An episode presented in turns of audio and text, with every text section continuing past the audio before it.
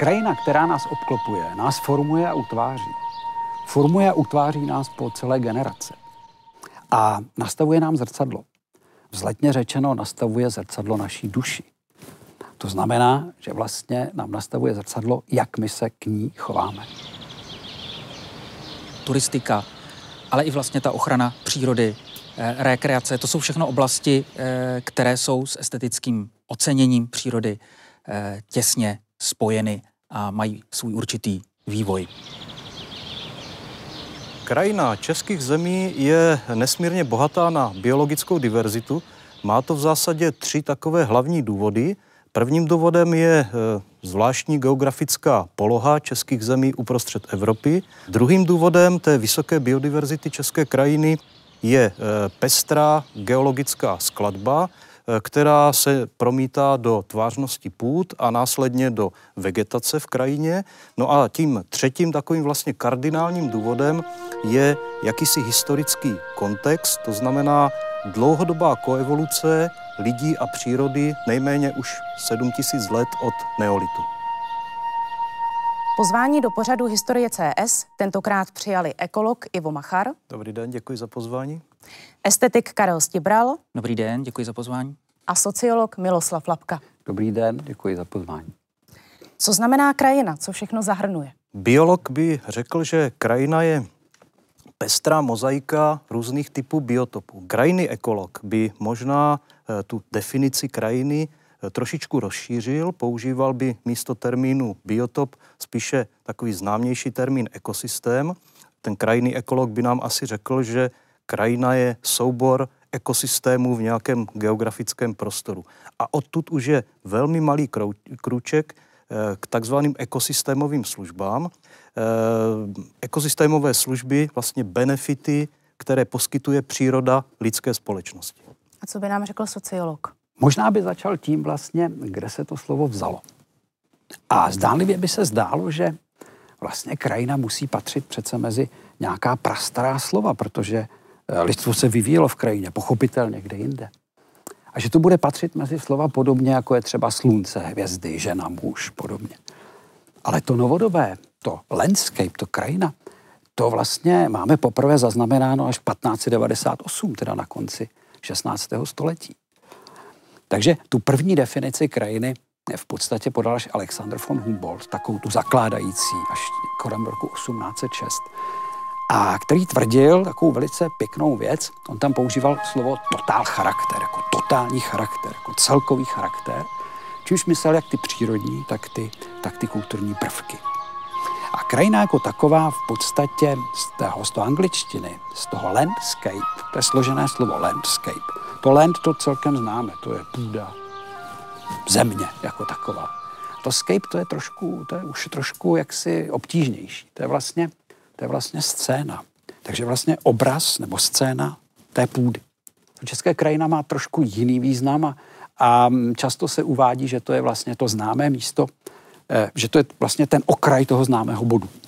Tam, kam až vlastně sahá moje vláda, ono to má něco společného, tam, kam až sahá vlastně můj vliv a tam je ten okraj, to je ta krajina. A estetické pojetí krajiny? V literatuře najdeme vlastně ty dvě, eh, řekněme, hypotézy. Jedna je teda ta, že ten pojem vlastně znamenal původně opravdu kombinaci lidských prvků a přírodních. E, mluvilo se tam třeba o centru a o nějakém vlastně místě nebo o kraji tak dále. E, a z toho vlastně vycházejí různé jaksi geografické definice, přírodoviny a tak dále. A pak je vlastně ta druhá linie, e, a vlastně druhá jako část literatury, která tvrdí, že teda ten pojem vlastně primárně vznikl Eh, v oblasti výtvarných umění, eh, v oblasti vlastně pohledu na krajinu jako nejdříve namalovanou a teprve potom sekundárně eh, vlastně vnímanou kolem nás. A to je vlastně definice, která je založená spíše krajina je nějaký jaksi organický celek, který má horizont, je nahlédnutelný z distance a vlastně už vůbec nepotřebuje, jestli tam jsou jakoby přírodní a, a lidské prvky a tak dále. Takže Určitě jsou tam tyhle ty dvě, eh, dvě linie. Kdo krajinu utváří?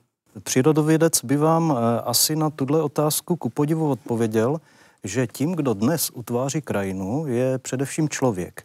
Eh, ale přírodovědec se v tomhletom okamžiku nebo v tomhletom úhlu pohledu na člověka dívá jako na biologický druh Homo sapiens a v přírodovědě mluvíme třeba o tom, že lidé mají dnes na planetě Zemi globálně roli klíčového biologického druhu, který sice je málo početný, například ve srovnání s početností mravenců nebo některých jiných druhů je nás strašně málo, ale máme v rukou technologie, kterýma vlastně celý svět utváříme. Utváříme dneska vlastně svět kolem nás, tvářnost krajiny je vlastně z větší části důsledkem nejrůznějších lidských aktivit.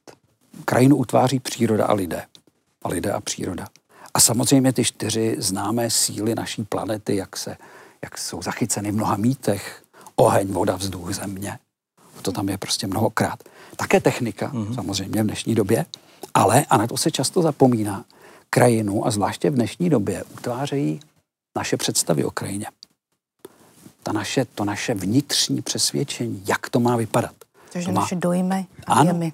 Naše dojmy, věmy a naše naše vize a představy. Dokonce to má, to má ve vědě takový jaksi název, jako je landscape, to je ta krajina, tak to je, to je inscape, to je vlastně ta krajina vnitřní.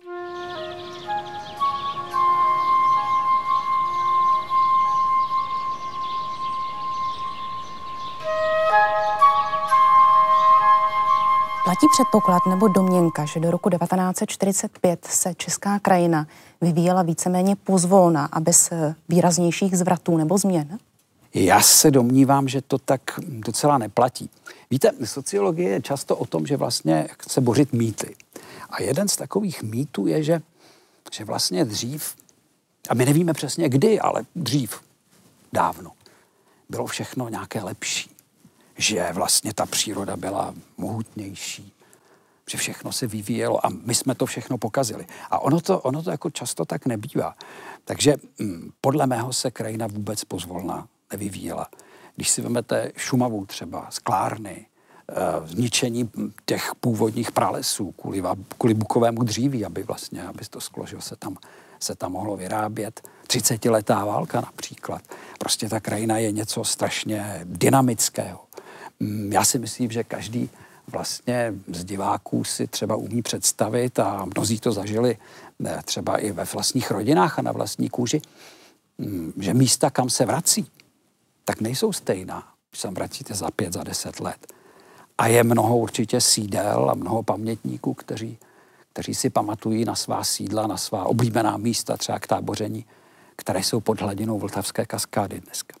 Eh, v přírodovědě velmi často Eh, se objevují takové ideální eh, pohledy do minulosti v tom smyslu, že když si člověk vzpomene na obrázky Josefa Lady, krásný romantický venkov 19. století, vánoční atmosféra nebo něco, něco prostě takového, tak z, těch, z takových těch krajinářských Eh, pohledu do krajiny tehdejší doby sála taková jako domácí atmosféra, domácí pohoda. Ale člověk už jako z toho obrazu eh, nedokáže třeba identifikovat, že ty děti, které tam stojí u toho sněhuláka na těch ladovských obrázcích jsou třeba v nazouvákách, že jim je zima, že eh, mají hlad a něco takového. Čili a ten náš pohled do minulosti je vždycky takový jako hodně idealizovaný podle našeho vlastního Eh, současného prožívání světa kolem nás. No a eh, pokud se týká té vlastní otázky, eh, my dneska už víme v přírodovědě, že ten vývoj krajiny v minulosti měl značné disturbance. Třeba krajina v pravěku, dejme tomu v době bronzové, byla krajinou s převahou ploch, kde se páslo, pastevní krajina. Dneska krajina ekologie vlastně rozeznává v takovém jako obecném pohledu na historii krajiny vlastně jenom zásadní dva zlomové okamžiky a to byl teda začátek ehm, vlastně vzniku kulturní krajiny v době neolitu, mladší doby kamenné, před těmi sedmi tisíci lety ve střední Evropě a potom vlastně až v 20. století nějaká 50. a 60. léta minulého století vznik moderní krajiny dnešního průmyslového typu. Myslím si, že by se e, řadě současníků vlastně nelíbila třeba krajina, nebo zase jsou různá místa, ale e, i třeba e, les, že vypadal jinak. E, desítky procent vlastně českého území byly, e, byly výmlatkový hospodaření, pařeziny, lesu byla mnohem míň, e, jo, ano, sice existovala ta menší políčka, určitě zase místně to bylo e, Možná by se nám to líbilo víc, ale, ale určitě je to tak, že eh, jenom z doby barokního velkostatku a jeho okolí by se nám eh, hmm. také, také eh, jakoby, eh, bychom nebyli nadšení. Takže myslím si, že tam se to jakoby velmi mění a projektuje se do, do minulosti něco, co eh, vzniká na základě právě těch obrazů, jako ladových obrazů nebo eh, obrazů romantiků, eh, nějakých vizí krajiny, která ani tak vlastně jakoby nemusela fungovat a, a, ani nemusela vypadat.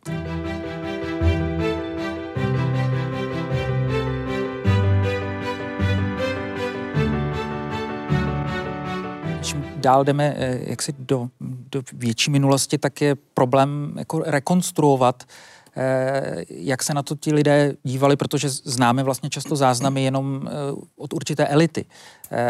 A těžko třeba rekonstruujeme, jako jak se dívají na tu, na tu krajinu prostí rolníci nebo a museli bychom se jich zeptat, že nejsou vlastně záznamy.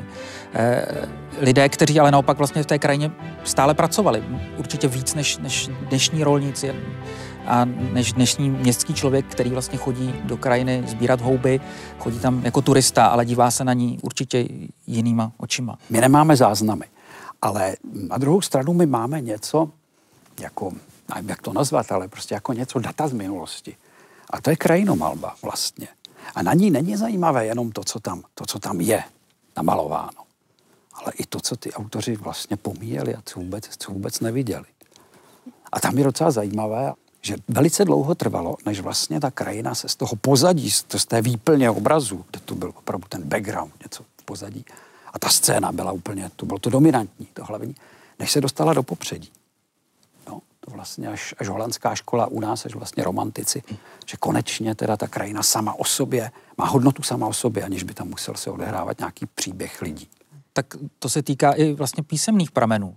E, tam je zajímavý, jak třeba i cestopisy jsou z Velehor, jako byly Alpy, a vlastně dlouho, přestože ty lidé tam evidentně jako chodili, evidentně e, tam třeba těžili už, Eh, tak dlouho vlastně trvalo, než se jaksi alespoň na těch stránkách těch deníků nebo dopisů nebo cestopisů vlastně zastavili vůbec nad těmi vysokými horami a třeba řekli, že to je něco krásného nebo vznešeného. To trvá vlastně opravdu až prakticky do 18. století.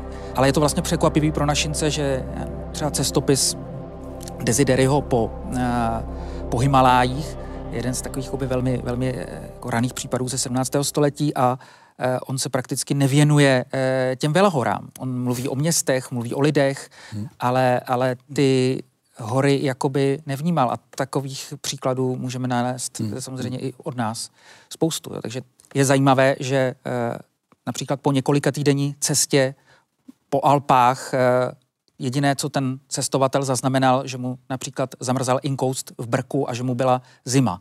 A pak ostatně ty první reflexe byly spíš negativní. Jakmile začali vnímat hory krajinu, tak eh, ty uh, emoce nebo ty reflexe byly spíše uh, vedené tedy v tom uh, odmítavém uh, vyjádření. Jako nebezpečí. Ano, ano hmm. nebezpečí nebo i Síla hory byly přírody, nazývány třeba vředy na tváři ano, země. Ano. Mělo to i jaksi nějaký hm, jakoby v pozadí třeba geologické te- teorie Barnetovi, Eh, Bůh původně nezamýšlel ani hory a tak dále. Eh, prostě se to docela proměňovalo.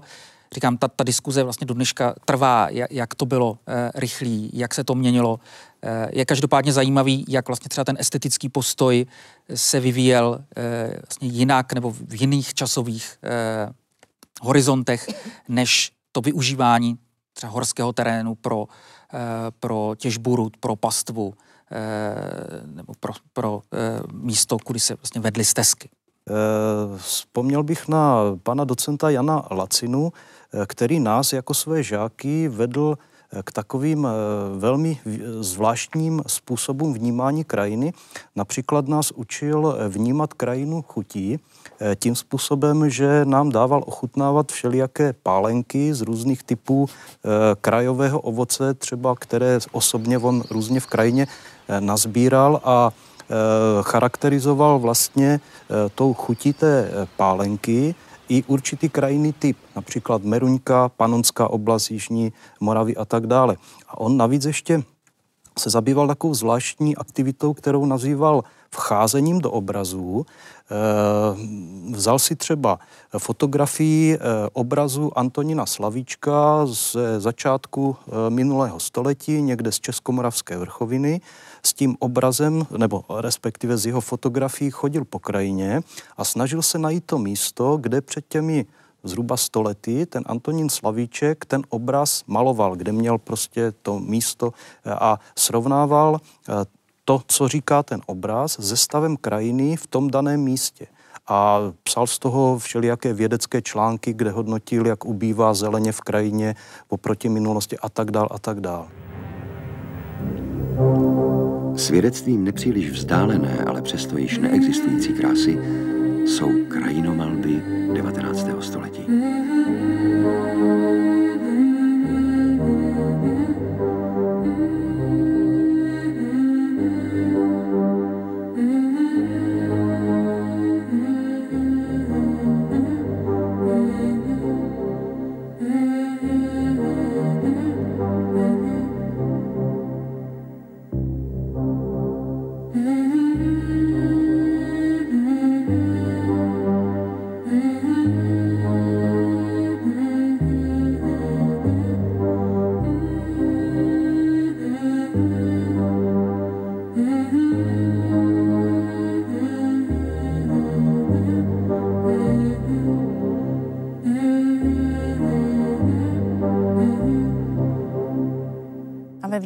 Si vnímání e, krajiny. To ostatně pak vede i k aktivitám uměleckým, jako je třeba Land Art v 60. letech, kdy e, vlastně součástí e, tvorby toho uměleckého díla je, krajiny, je krajina, její prožívání, procházení, ohmatávání a vůbec využívání toho potenciálu. A ještě bych to rozšířil o to, že dneska vlastně tyhle ty přístupy využívá environmentální výchova zaměřená na děti, kdy spousta typů environmentálních programů je založeno na e, zážitkové pedagogice, že děti prostě nesedí e, ve školní lavici a neposlouchají nějaké moudré řeči paní učitelky, ale jdou do lesa a tam si to ošahají, kůru stromů, šutry někde prostě na, a, a tak dále, a tak dále.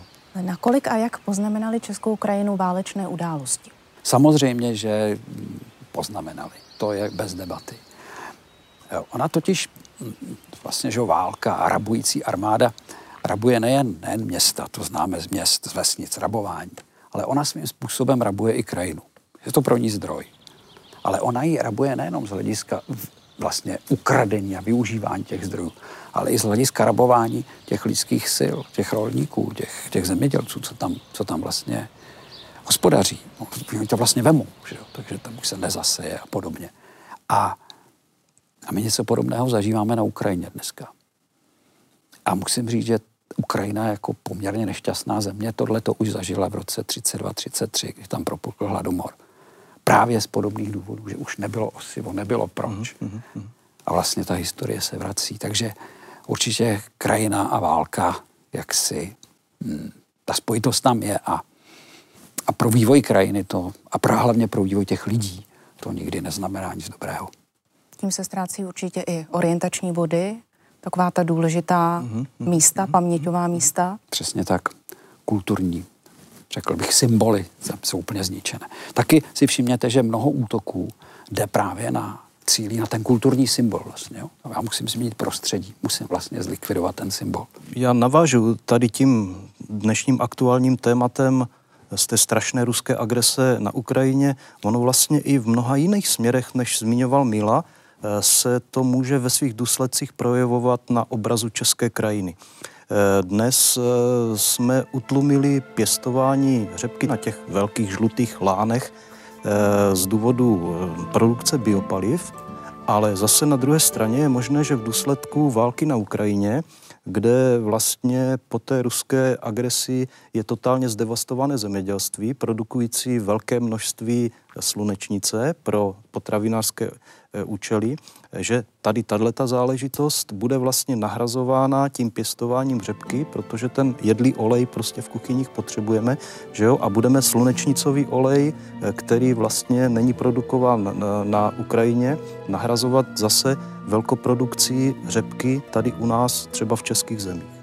A je pěstování řepky olejné opravdu tak negativní? Ono, podle mého, nejste ekologem, a když tak mě kolega opraví, ekologie mimo jiné je o tom o určité míře, určité míře těch věcí.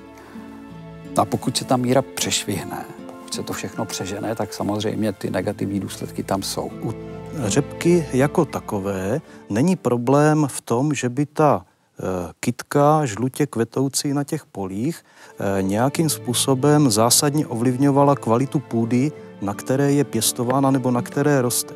Eh, tam je problém v tom, že řepka pěstovaná v těch obrovských monokulturách na velikých plochách, desítky a desítky hektarů v krajině, potřebuje chemickou ochranu proti konkurenčním třeba polním plevelům a Eh, dalším organismům, které běžně obývají zemědělskou krajinu.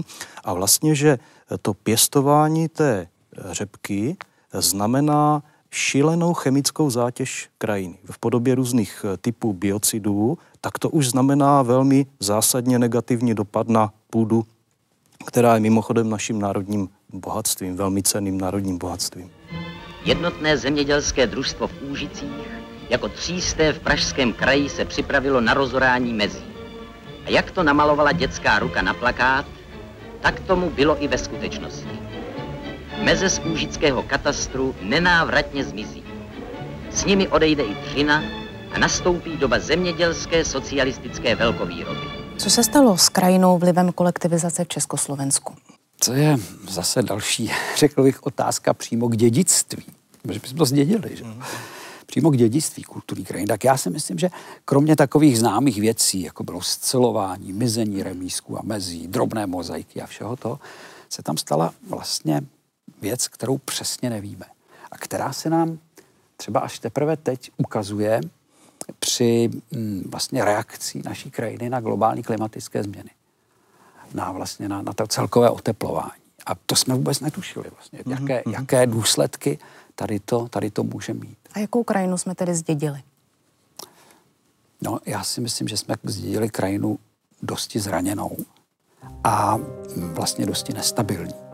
A paradoxně tam, kde se hospodařilo nejdéle, což je teda na Moravě, tak tam je nejzranitelnější a, a důkazy jsou proto jasné, to jsou ty eroze, to jsou spláchnuté troubky, to jsou vlastně, eh, to, to jsou třeba že, ty, eh, ty velké hm, vychřice, co tam jsou a podobně jako tam ta krajina bohužel je nejzranitelnější. E, my to v přírodovědě vidíme vlastně i v zrcadle toho, jak ubývají e, volně žijící druhy organismů, kytky, motýly, ptáci, kteří jsou svoji existenci vázání na otevřenou zemědělskou krajinu. Když to srovnáme se situací v lesích, tak tam je biodiverzita za poslední období relativně stabilní, bez nějakých eh, prostě zásadních výkyvů v početnosti třeba ptáků, kteří se monitorují za posledních mnoha desítek let nějakým prostě sofistikovaným programem. V té zemědělské krajině tam vidíme, že volně žijící ptáci razantním způsobem ubývají. Eh, existují dneska už kolem toho vědecké studie, které prokazují, že je to třeba v příčinné souvislosti s poněkud nešťastně nastavenou společnou zemědělskou politikou Evropské unie, protože ta dotační politika, eh, tak jak je provozována dneska v rámci zemí EU, eh, je v podstatě eh, zaměřená na podporu produkce.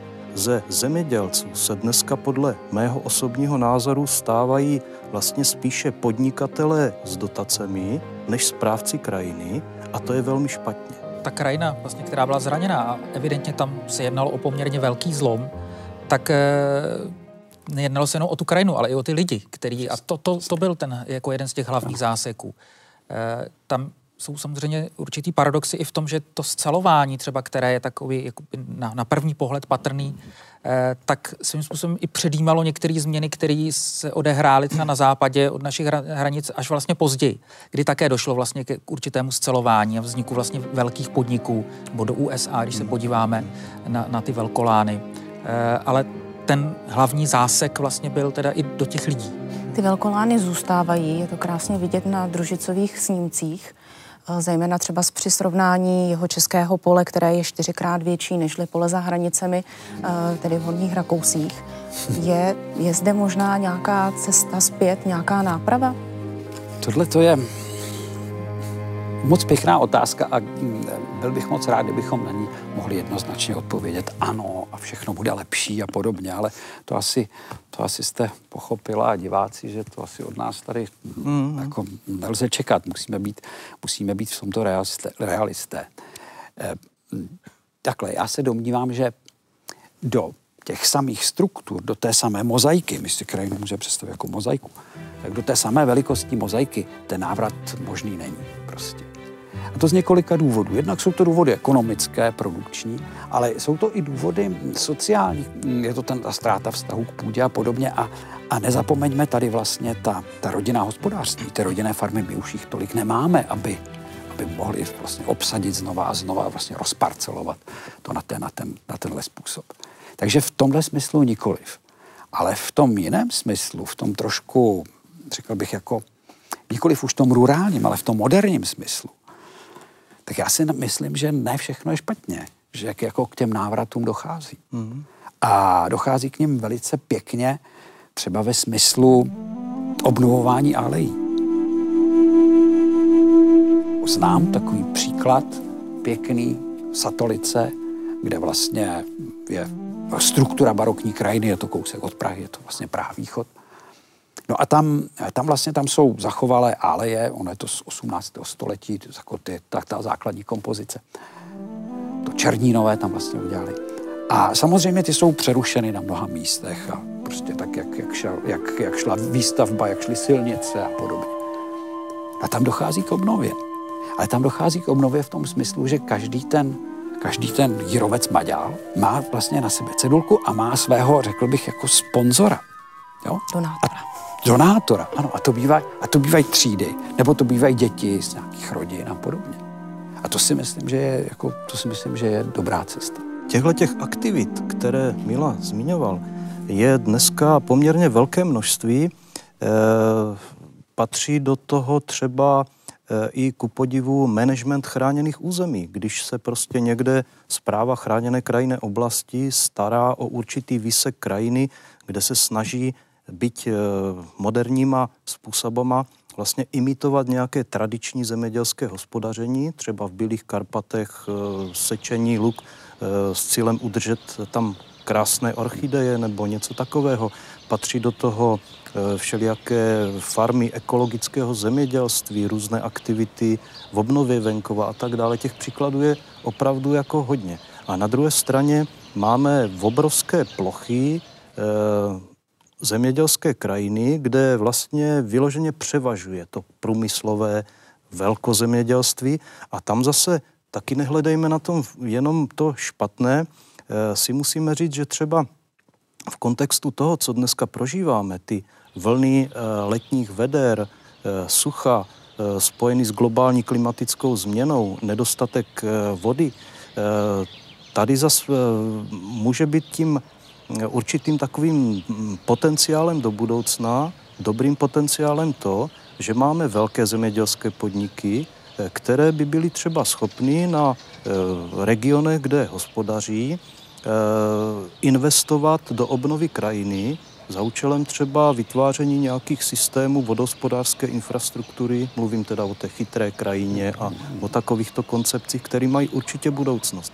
My samozřejmě jsme pod silným vlivem Evropské unie, té společné zemědělské politiky, ale ona nevede jenom k produkci. Eh, ty peníze netečou jenom do produkce. Existuje program obnovy venkova, který je za skutečně jsou miliardy a do, eh, vlastně do osy dvě, což je ochrana životního prostředí a krajiny, tak tam v tom programovacím období do roku 2013, tak tam nateklo téměř 2 miliardy eur. Jenom právě tady na to. A to někde jak si se projevit musí. Mm. Takže mm, jak si mm, vymlouvat se v dnešní době na to, že na to nemáme, nebo že bychom nemohli na to sehnat zdroje, tak to se mi zdá trošku, trošku jako alibismus. Prostě ty zdroje jsou. To jde o to, abychom nestratili k té půdě vztah, té krajině vztah. Mm. Abychom našli vlastně, abychom našli vlastně ty adresáty. Žáci sedí většinu času prostě v místnostech, v krajině se nepohybují a podle a vypráví toho, se jim tam o krajině. A vypráví se jim tam o, pra, o krajině nebo o zvířatech eh, a to ještě vlastně o zvířatech, který ani třeba nemůžou vidět jinak než pod mikroskopem a, a obávám se, že, že ten kontakt eh, ještě vlastně narůstem užití počítačů a chytrých hmm. telefonů hmm.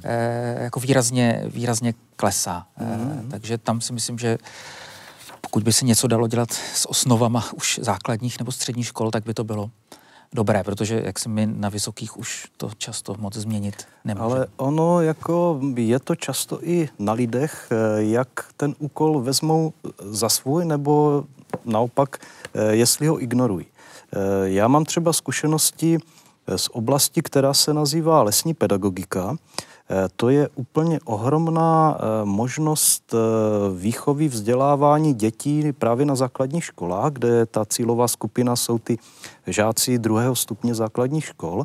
A je to založeno na tom, že do lesa učit se o lese chodí děti nikoli s paní učitelkou, ale s lesníkem, který má na to nějaký prostě akreditace, nějaké zkoušky a těm dětem lesník, který tomu lesu rozumí úplně samozřejmě ze všech nejlíp, eh, vysvětluje, jak les funguje, co v lese eh, lesník vlastně dělá, proč to dělá a tak. A mám teda osobní zkušenost, že je to úplně jiný prožitek pro ty děti, než když právě, jak zmiňoval Karel, jim to paní učitelka eh, povídá z toho, co si přečetla v nějaké učebnici a sedí ve třídě a mají to jako teoretické poznání. Takže ten zážitek, prožitek té přírody, že jo, ten je strašně důležitý. No, jestli můžu doplnit, tak ono všechno tohle, o čem kolegové hovořili, se nakonec vlastně projeví sociologicky v nějakém, nějakém postoji, v nějakém většinovém postoji těch lidí. Mm. A mm, my jsme, já bych uvedl takové dva příklady, které jsou v podstatě protichůdné. A ten jeden je takový silně, silně mezinárodní. My jsme vlastně zkoušeli takovou metodu, to se, k tomu se říká ochota platit a to je poměrně jednoduchý trik, ten spočívá v tom, že vlastně ukážete nějaké typy, takže tam byl třeba vodopád, park a podobně, až po zemědělskou krajinu. Skutečně jaksi pole, mm-hmm. orná půda. A ti respondenti vlastně mají třeba nějakou částku peněz a kolik by byli ochotni dát za to, aby se přesně tady ten typ nezničil, aby se tam něco nepostavilo nebo nezničilo. No a my jsme to zkoušeli v Japonsku, ve Spojených státech a s evropskými studenty, poměrně velký vzorek to byl. No a tam samozřejmě vyšlo, že nejvíce ochotní jsou platit, aby se uchoval vodopád. A ta zemědělská půda, to je mrtvý konec. Mm-hmm. Prostě tam nepadlo nic. Tak to by se zdálo, že, že teda tak co, tak jsme potravinově už na tom tak bezpečně, že už si toho nevážíme, nebo prostě tam je spoustu vlastně zajímavých interpretací. Ano. Samozřejmě esteticky to není nic moc, no, ale jako tak hodnotím to. A to nebylo jenom estetické hodnocení, jo, to je prostě celkové nějaké integrální hodnocení. A ten druhý příklad, ten je teda z českých zemí a z Německa. A ten je trošku, řekl bych, optimističtější. Ten nám, ten nám dává najev, naději. Naději nám dává. My jsme zkoušeli vlastně se to týká globálních klimatických změn a tam je několik takových jaksi nebezpečí, které, jak, tak jak je zmiňuje Mezinárodní klimatický panel, co by se mohlo stát, nebo co se stane, když, a co vy osobně považujete za největší nebezpečí, co stát, ve kterém žijete, podle mého vás to zasáhne, a, a co vlastně planeta jako taková, jako všechny státy. A tam je zajímavé, a to se, to se jako drží docela v čase, že ty největší obavy jsou na té, na té globální úrovni. Ale liší se to ve dvou věcech. Jedno je, když budu platit eh, jaksi klimatickou daň, mm. tak to samozřejmě svět mě přestává zajímat a to jako to pro mě bude problém. To dokonce na, na stupnici eh, od jedničky do pětky dosahuje nějakých 3,5, 3,7 průměru. A to druhé, a to je velice překvapující, je mizení scenérie krajiny tak, jak se nejsem zvyklý. A to ten svět a ten za země, to, to není tak důležité, jako ten můj stát. Ale já, jako jedinec, to mě vadí. A dokonce mi to vadí vlastně v podstatě stejně, to vychází nějaké desetiny, jako, jako když mám platit tu daň. Mm-hmm. A v Německu to vychází velice podobně. Mm-hmm. Zajímavý. No, bavili jsme se o kontextu českých zemí. Tady jenom připomeňme to, že krajina českých zemí je skutečně nesmírně krásná na pohled. Jo? To, co nazýváme tím krajným obrazem, krajným rázem, eh, to je obrovská deviza, kterou eh, my jako vnitrozemci tady vlastně máme a pořád to nedocenujeme. Hmm. No, ta česká krajina je skutečně jako velice pestrá, počínaje lužníma lesama, které vypadají jak amazonský prales, přes nějaký bizarní skalní města s bludištěma a konče mm, mini horama typu Krkonoše, eh, Šumava, že jo, krásný lesy, hrady, zámky. To všechno je e, taková úžasná hodnota, kterou jsme vlastně zadarmo dostali od těch našich předků, že bychom si toho měli opravdu hluboce vážit. Takže klíčem by mělo být i výuka k odpovědnosti. Určitě ano a výuka k odpovědnosti, ale ta odpovědnost podle mého nastává, a když nastává nějaké pochopení té věci. Hmm. Hmm. Poznání. A poznání té věci a nějaký prožitek. A to já myslím, že jako je spojeno, hmm. protože jenom odpovědnost hmm. sama o sobě nemusela nic znamenat. A tam si myslím, že ta, že ta estetická hodnota, jak ji tady Ivo zmínil, je prostě něco, co by nás asi dokázalo integrovat. Protože my jsme zdědili něco úžasného, ale hlavně ono to má lidské rozměry. To není, že Prostě, že jdu tři dny a, a nic, jo? Ano, ano. Jdu tři dny pouští a pořád je to poušť. Ne. Tady, když, tak tam jsme samozřejmě malá země, ale tady stačí, když jdete hodinu, dvě a už jste v jiném typu. Mm-hmm. Už to tam něco střídá prostě. A to, to, mm-hmm. to vzájemné, to kulturní a to, to přírodní, mm-hmm. to je prostě něco jedinečného.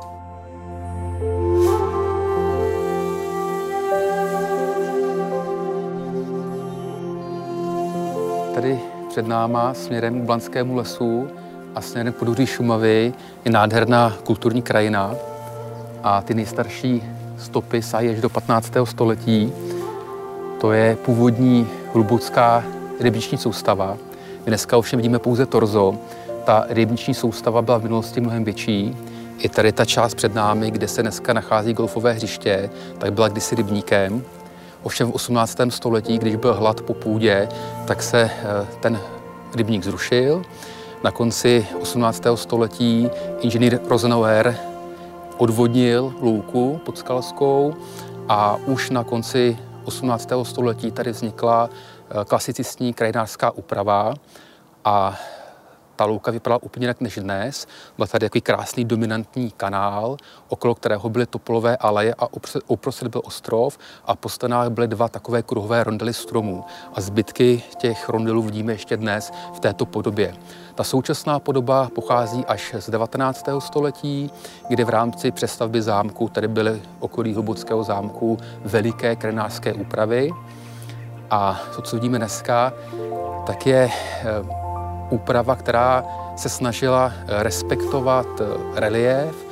Byly tam dávány eh, převážně domácí nebo zdomácnělé z dřeviny a zároveň Schwarzenbergové mysleli na to, aby důležitou roli hrály i významné dominanty v krajině, buď ty původní historické, jako například byl barokní lovecký zámek Ohrada, nebo i budovy tady v okolí zámku, některé vznikaly i v rámci té přestavby, a to byl kostel, který byl postaven ve 40. letech 19. století. A zapomněli jsme říci, že úplně na začátku, asi tři roky poté, co Schwarzenbergové získali hlubucké panství, tak už vydávají příkaz, aby v krajině okolo zámku byly vysazovány buky a duby a to z toho důvodu, aby se zvěř v zimě zdržovala právě na jejich majecích. A od té doby vlastně je naše krajina okolo zámku zpestřena alejemi. Jsou to nádherné aleje většinou okolo cest, jsou takové rovné, přímé, dlouhé aleje nebo v okolo rybníků. Velkou láskou Schwarzenbergů byla péče o lesy.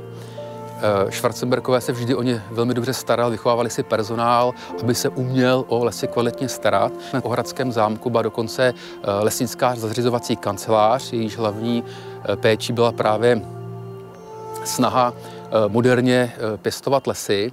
A máme zprávy už z 18. století, kdy jeden ze Schwarzenbergů je velmi smutný z toho, v jakém stavu tehdy lesy jsou a koresponduje se svým úředníkem a říká mu, jestli uvědomuje, že musí si vrnout rukávy a pustit se do práce. Zároveň je si však vědom toho, že plody jejich práce bude sklízet už někdo úplně jiný. A tam vlastně můžeme obdivovat takovou tu nadgenerační péči Schwarzenberku o krajinu. Nejen o lesy, ale o krajinu jako celek.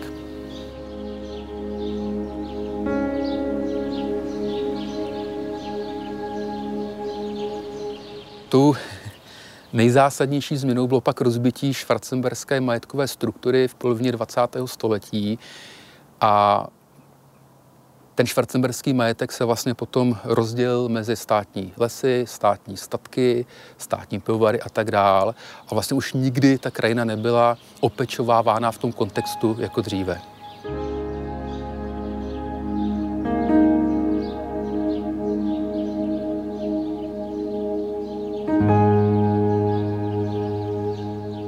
Se ideál harmonické a estetické krajiny?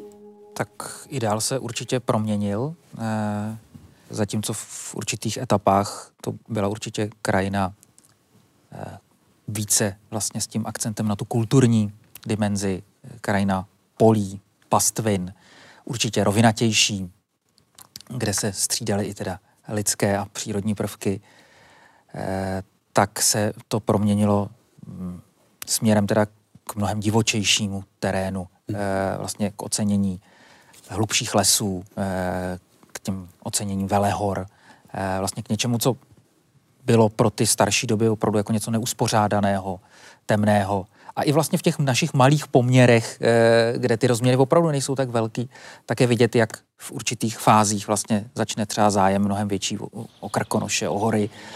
A to přesto, že, jak jsem říkal, ty lidi tam samozřejmě chodili a pásli těžili, ale, ale vlastně nějak zvlášť esteticky to neoceňovali. Je otázka, jak se to proměňuje eh, vlastně v současnosti, kdy eh, ty vlastně různé vlivy se prolínají a určitě je i velká část obyvatelstva, která má ráda třeba industriální eh, krajinu. Jo? Prostě výjevy, které třeba zas dřív by eh, byly vnímané špatně.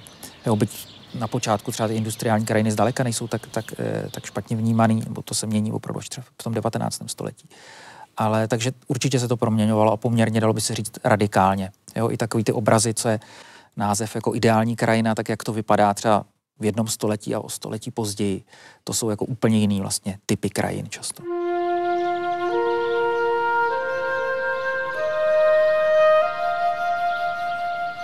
Já třeba se snažím občas s našima studentama eh, dělat eh, v rámci eh, nějakých terénních cvičení hodnocení krajinného rázu. Která krajina je hezká na pohled a která je spíše jako negativní z toho hlediska krajinného obrazu. A vždycky docházíme k tomu, když hodnotíme ty studentské seminární práce na tohleto téma, že u každého z těch studentů se projevuje prožitek z dětství. Eh, někdo strávil dětství u babičky někde na chalupě, na Českomoravské vrchovině, kde je obecně krásná krajina.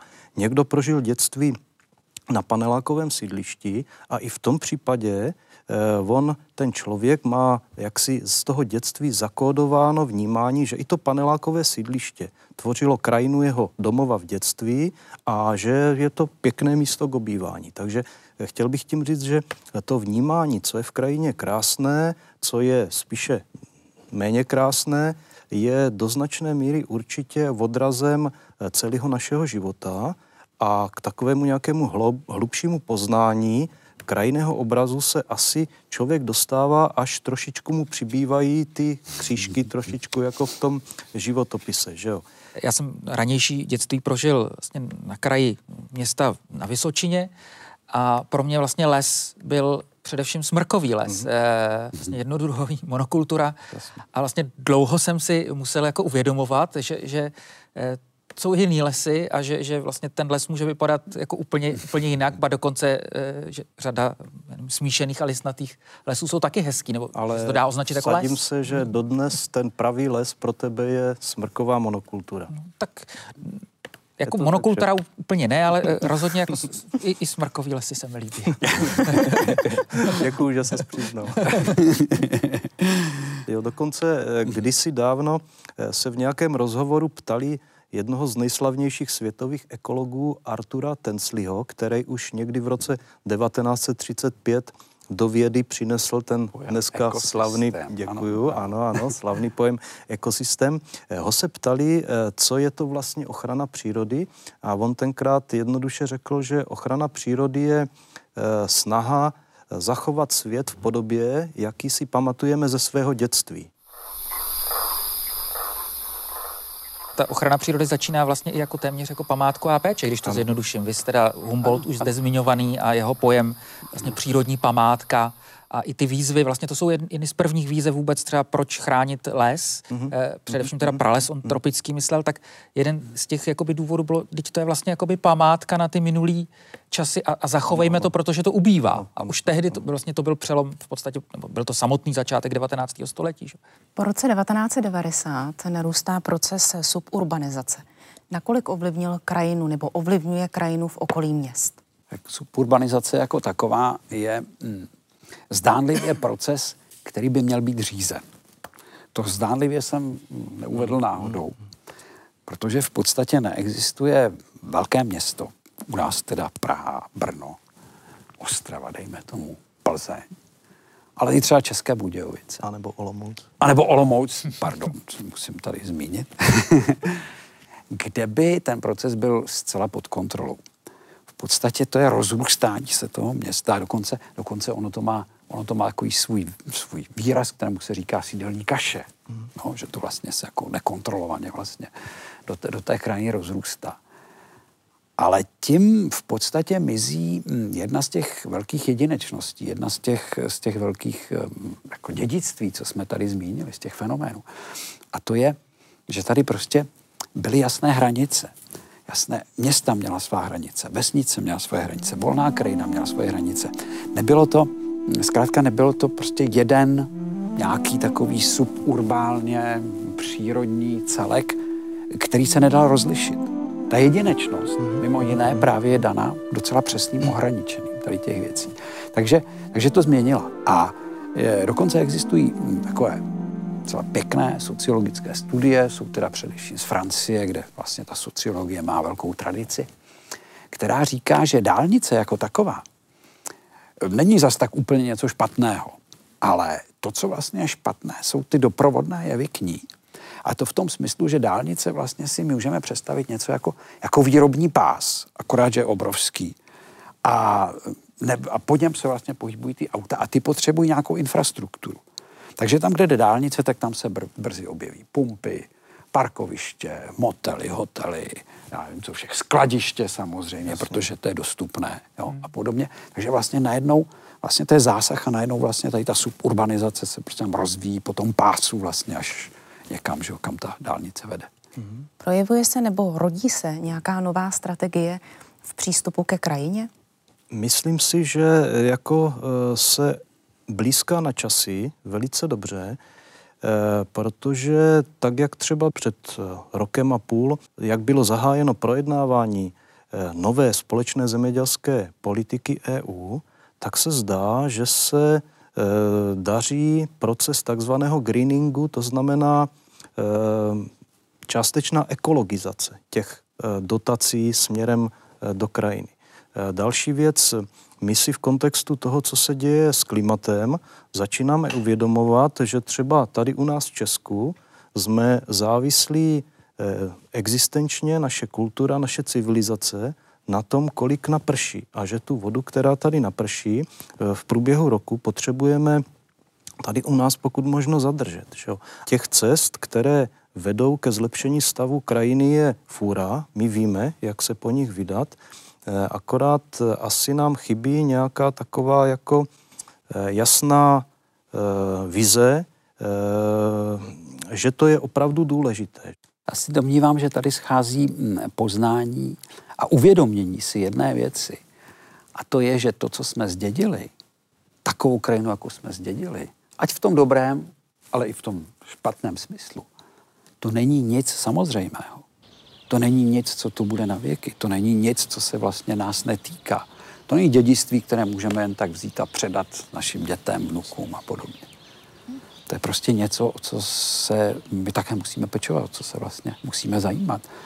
Ale víte, já bych tady při celé té debatě jako nerad eh, vyvolal takový pocit, že vlastně jsme my a je tady nějaká krajina.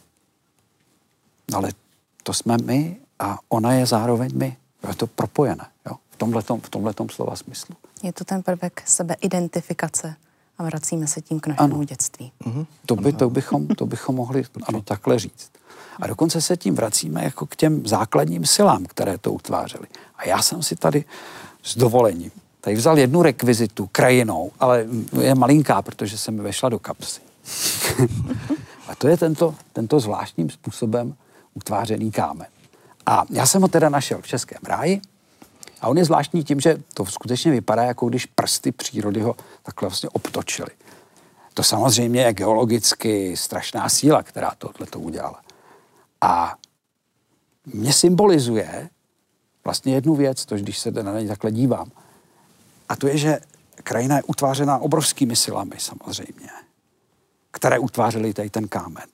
Ale my jsme také utvářeni takový, tak, také utvářeni takovými to silami. A tyto, sil, tyto síly nám mohou sloužit velice dobře u prospěchu. Ale když to nepochopíme, tak nás taky zcela dobře můžou zničit.